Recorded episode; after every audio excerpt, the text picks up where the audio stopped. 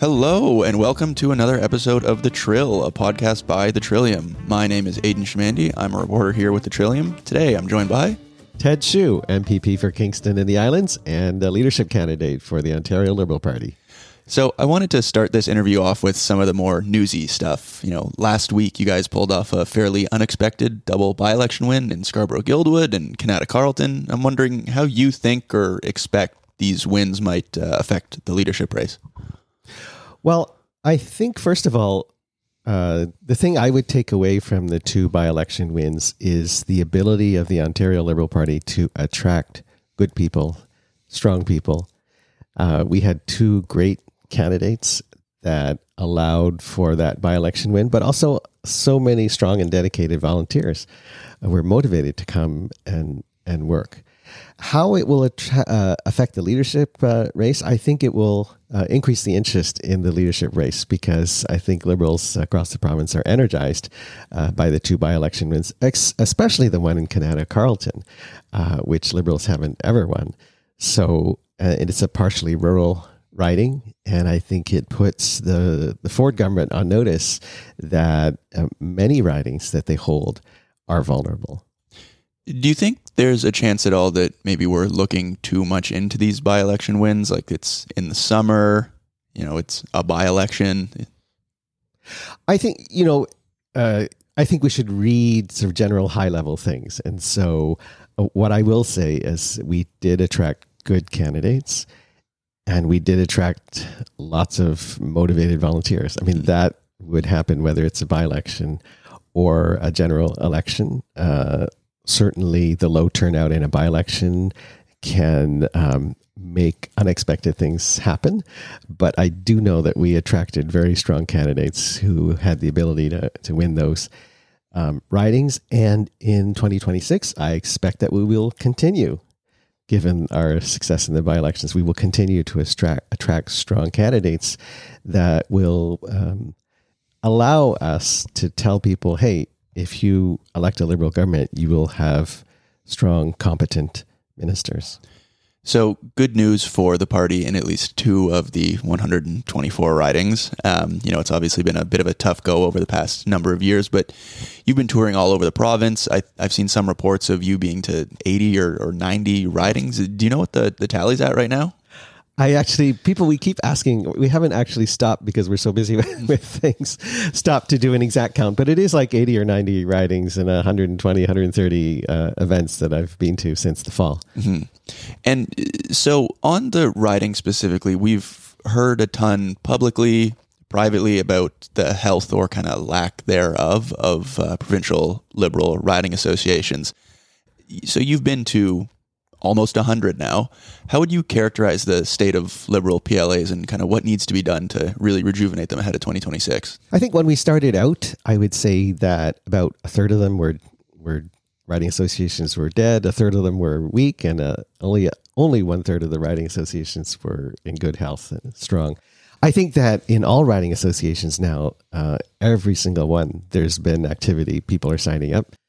Uh, and it's an opportunity. I think that whoever wins the leadership race after December 2nd should go around to all of the different ridings around the country and take these individual members uh, and uh, turn them into a community of liberals, people who want to work together, whether it's uh, to talk about policy, to talk about who should be the next candidate, to talk about what their, their uh, liberal MPP should be doing at Queen's Park uh, I think it's uh, it's an exciting time, and, and all the riding associations now are getting a lot more active. So, in fact, I would I can think I can fairly say that there are no riding associations that don't have the potential of becoming strong, active riding associations, and this leadership race has just brought out all sorts of people. Mm. Speaking of Kanata Carleton and Scarborough Guildwood, you know, kind of unexpected election wins. This is not exactly something that you're a, a stranger to you won federally in 2011 when you know the party was not exactly in, in, in great shape, and you won uh, provincially in 2022. Again, party's not uh, not in fantastic shape. So,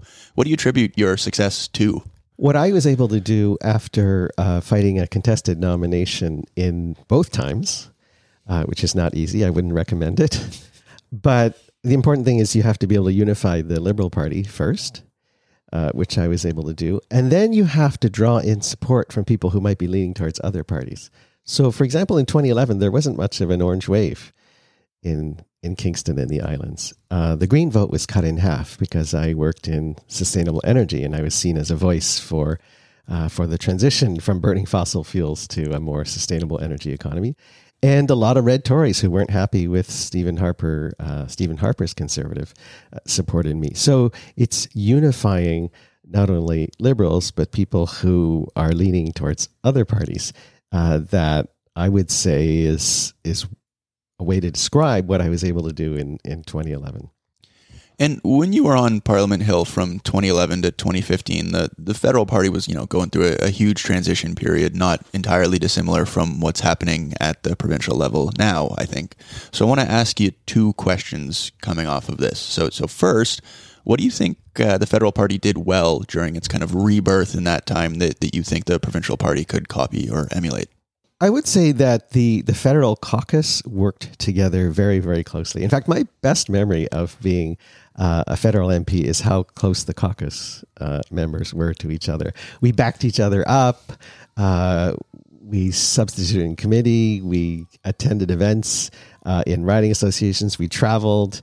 Uh, we did a lot of things together, and and we stuck together and and that's my my best memory. And i think that the provincial liberal caucus is well on the way to doing that and we should we should keep at it. And whoever the next leader is should be working very very closely with caucus um, because there's a lot of resources there in caucus and also because we don't have official party status, so there is no budget for a leader's office uh, that an official party would have. So the leader is not going to have a lot of resources and will have to work very closely and make the best uses of uh, best use of caucus resources. You really perked up when you mentioned uh, working closely with your caucus mates on the uh, on Parliament Hill. Do you have any other like stories, any fun times traveling, or anything that you want to share?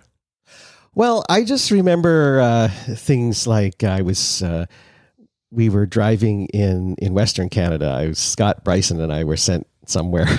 I forget which city, whether it was Saskatoon or Calgary. Uh, we drove in a car. We had a nice long talk. But I also uh, remember that uh, substituting committee, I was, uh, Irwin Cotler had to go to some conference. And uh, this was like a few weeks after I was elected. I had to substitute for him in Justice Committee.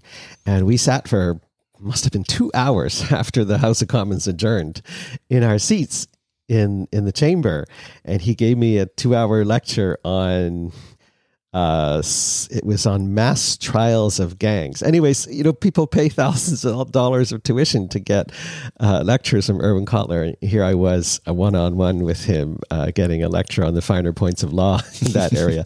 and so uh, I was taken under the wing of many, many former ministers, and I got a lot of training from former, former ministers who had a lot of time on their hands and who really believed in uh, helping me uh, learn everything that I needed to, to learn. I mean, you're a physicist. Did you have to teach anyone, you know, uh, uh thermodynamics or you know Newton's laws of motions or anything like that? Not not so much in politics, but I would say that uh, I was the science and technology critic when I was in the House of Commons, and many many issues uh, from climate change to natural resources and and health policy uh, touch on science and technology. So I was able to use my science background and be part of uh, to make the team stronger. Mm. Uh, and uh, it's it's not about science and technology telling you the answer to everything, but it's just something that's on tap that that can make you stronger than you otherwise would be. Hmm.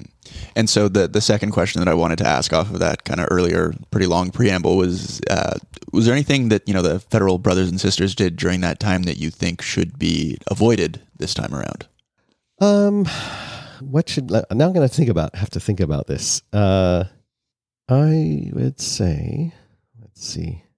That's a hard question to answer. So I, I, I guess I would say the the most unfortunate thing out of that uh, time was, uh, and this included the lead up to the 2015 election. Uh, internally, inside the caucus, we were talking about electoral reform, and uh, the now Prime Minister Justin Trudeau made his promise that 2015 would be the last election um, uh, run under the first past the post system. And this didn't come out of the blue. We were talking a lot about uh, what our position should be on electoral reform uh, in the caucus. And I, I think the unfortunate thing is that promise uh, was not kept and it probably should have been articulated uh, a little better uh, during that time. Mm-hmm. So, uh, you know, these last few questions talking about uh, the, the party being the provincial party being, being reborn, the federal party uh, being reborn, 2018, 2022, obviously were not fantastic uh, elections for you guys. so, do you think 2026 is kind of a make or break existential election for the Liberal Party? Do you risk being left behind? I, I do think so. Like, I think that if the Liberal Party had the same result, seven or eight or nine seats uh, in 2026, uh, a lot of people will give up hope. I think that we are already uh, much of the uh, expertise in running a government that is connected to the Liberal Party is already dispersed. I was once asked uh, if you're the premier in 2026, if you're elected premier, what are you going to do in the first 100 days? And uh, what are your priorities? And and I said, you know, my, I think my priority because we've been out of power for so long, we haven't been an official party, we haven't had staff uh, connected to the caucus because of the lack of funds from not being an official party. My priority during that hundred days is to spend a lot of time finding the best people to hire to put together uh, a government because you, there's a lot of people that you have to hire, and they're not nearby because we've been out of power for so long. We're going to have to search uh, search out the best people, and and a lot of people are a lot of the best people are young and haven't ever. Uh, worked in at Queens Park uh, in the provincial government yet, so uh, that just requires extra work. So I would, I think we need to spend a lot of time uh, finding the best people. I know they're out there because a lot of talented people are attracted to the Liberal Party.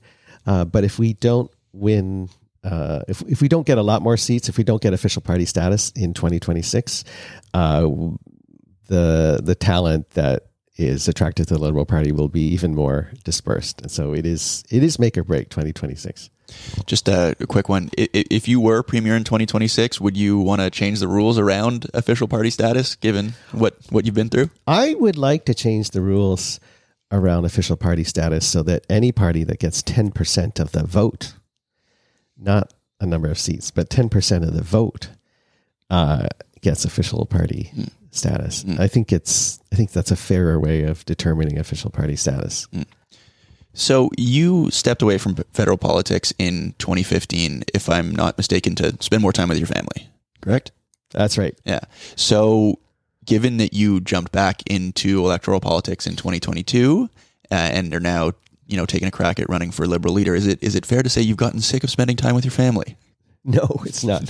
um, I when I, uh, I I wanted a lot of me run it a lot a big part of me wanted to run again in 2015, but it wasn't right for the family. Uh, and now my kids are grown up. My older daughter is uh, left home for school, and my younger daughter is pretty independent. Uh, my wife is uh, spending a lot of time helping with the leadership campaign, uh, but it is important to to spend time with the family.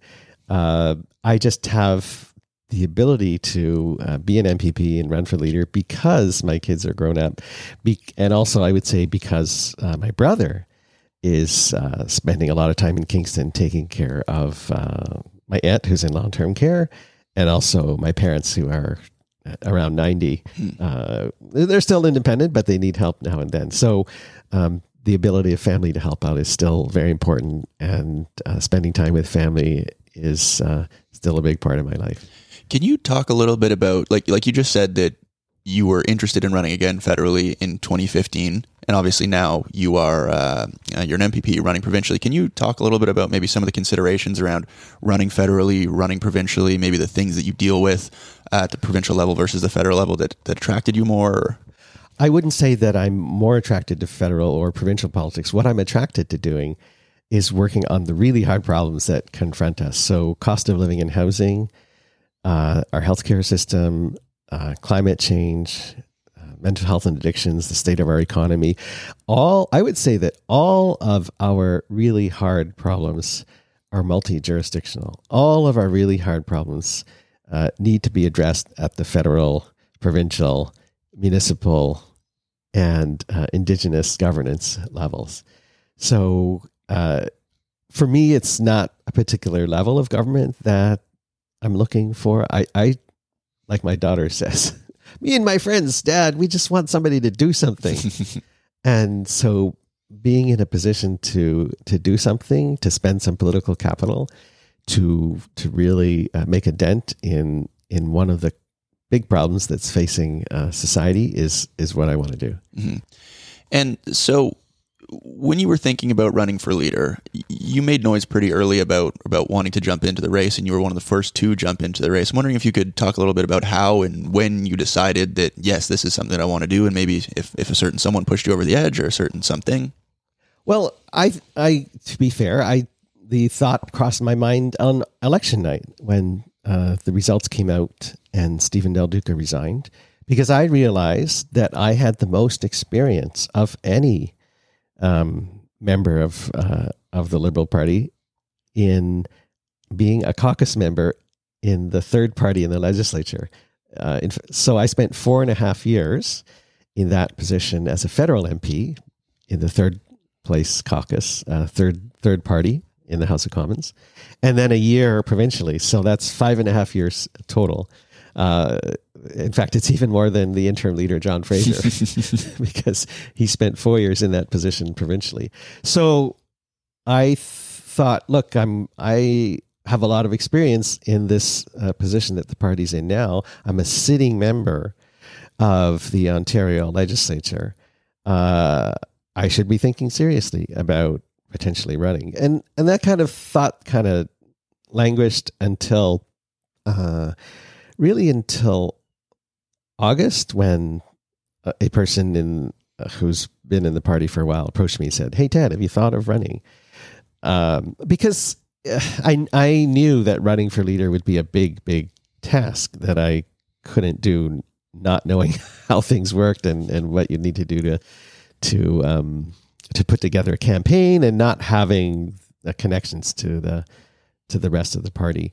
Um, and so having somebody come forward and say, "Hey, I'll help. I'll tell you what to do. I'll introduce you to people. I'll uh, open some doors." Uh, that was that was a big thing, and so that happened around August, and then we started um, traveling. And I, I, think it's October that we started traveling. Mm. So you were interviewed for a recent Toronto Star column. I believe uh, Bob Hepburn wrote it, and it called you, and I think this is a direct quote, the most intriguing contestant, but one that's relatively unknown. And um, uh, I'm shamefully and honestly tempted to use a kind of similar adjective in, in this episode description, but I, I wanted to ask you first if you think that you know your candidacy, candidacy warrants that descriptor. I think it is fair to say that I am relatively unknown uh, I spent in in the Liberal Party. So these are the the liberals and liberal leaning people who are um, going to vote in this leadership race. I spent a lot of years working outside of politics. Um, so I spent I worked almost a decade in in science research. I worked almost a decade in uh, in um, finance and and managing a business line and and several years. Uh, half a decade in running a sustainable energy association. Uh, so because I don't have a long history in the in the Liberal Party, I was lacking connections and lacking uh, lacking name recognition. So yeah, it's I think it's fair. I think the intriguing part is fair because I think I'm pretty different uh, from the other other candidates because um, I have a lot of experience outside of politics. I also have a very relevant experience in politics, having spent all those years in a third party caucus. And I think that I approach politics differently uh, in a way that's different from what people are used to. Do you want to expand on that uh, elevator pitch a bit? Well, uh, in terms of approaching politics differently, I would say that it's, I want to rebuild trust in the Liberal Party. I don't think that having a public profile and uh, um, getting votes by being popular is or by being well known is is the way to um, elect more liberals. I I really feel that there's a big task involved in earning the trust of voters because I think that's needed to get voters to want to get out to vote and to want to get out to vote for liberals because I feel that they need some assurances that they can trust the liberals to take their problems seriously. Um, so I think that there are little things that you can do, like when we when I criticize the Ford government, I I don't like to exaggerate. I like to be fair but firm, so that when I do criticize uh, the other parties, that people believe me, that people trust in what I'm saying. I believe that we should have uh, some bold policies that risk losing a couple of votes, but show people that we're serious about the problems that we're facing, about cost of living and housing. Um, I think that I should be, as a leader, traveling around the province and meeting people in person uh, in order to earn trust. Oh, and, and let me just finish the thought about the bold policies. I think that we have to be, you know, talk is cheap. And, but if we say things say this is what we believe is the what's needed and we're willing to lose a couple of votes when we say that people will trust us more because mm. they'll believe because talk is cheap but if we're willing to a few vo- lose a few a small number of votes talk is not cheap and people will believe us but I, I also think that we, should, we need to be meeting people face to face to earn trust I think the human brain is wired to to use facial ex, facial expression, voice intonation, body language to decide whether to trust somebody or not. But I also think that in this time when we have uh, the uh, AI is suddenly becoming uh, uh, very prominent in the news. So there's Chat GPT, AI is writing stuff. There's fake videos. People are going to believe less and less what they see or read on the screen uh, and it will be even more important to go out and meet people face to face. I also think we should be talking about uh, smaller matters and getting people to trust us on smaller matters so that people will trust us on on the big things. So, for example, uh, a lot of people are worried about uh, rising automobile thefts in certain parts of the province. So, so we have we should say something about that, which Unfortunately, the Liberal caucus didn't didn't do that. You know, we're small; we don't get to cover all the issues.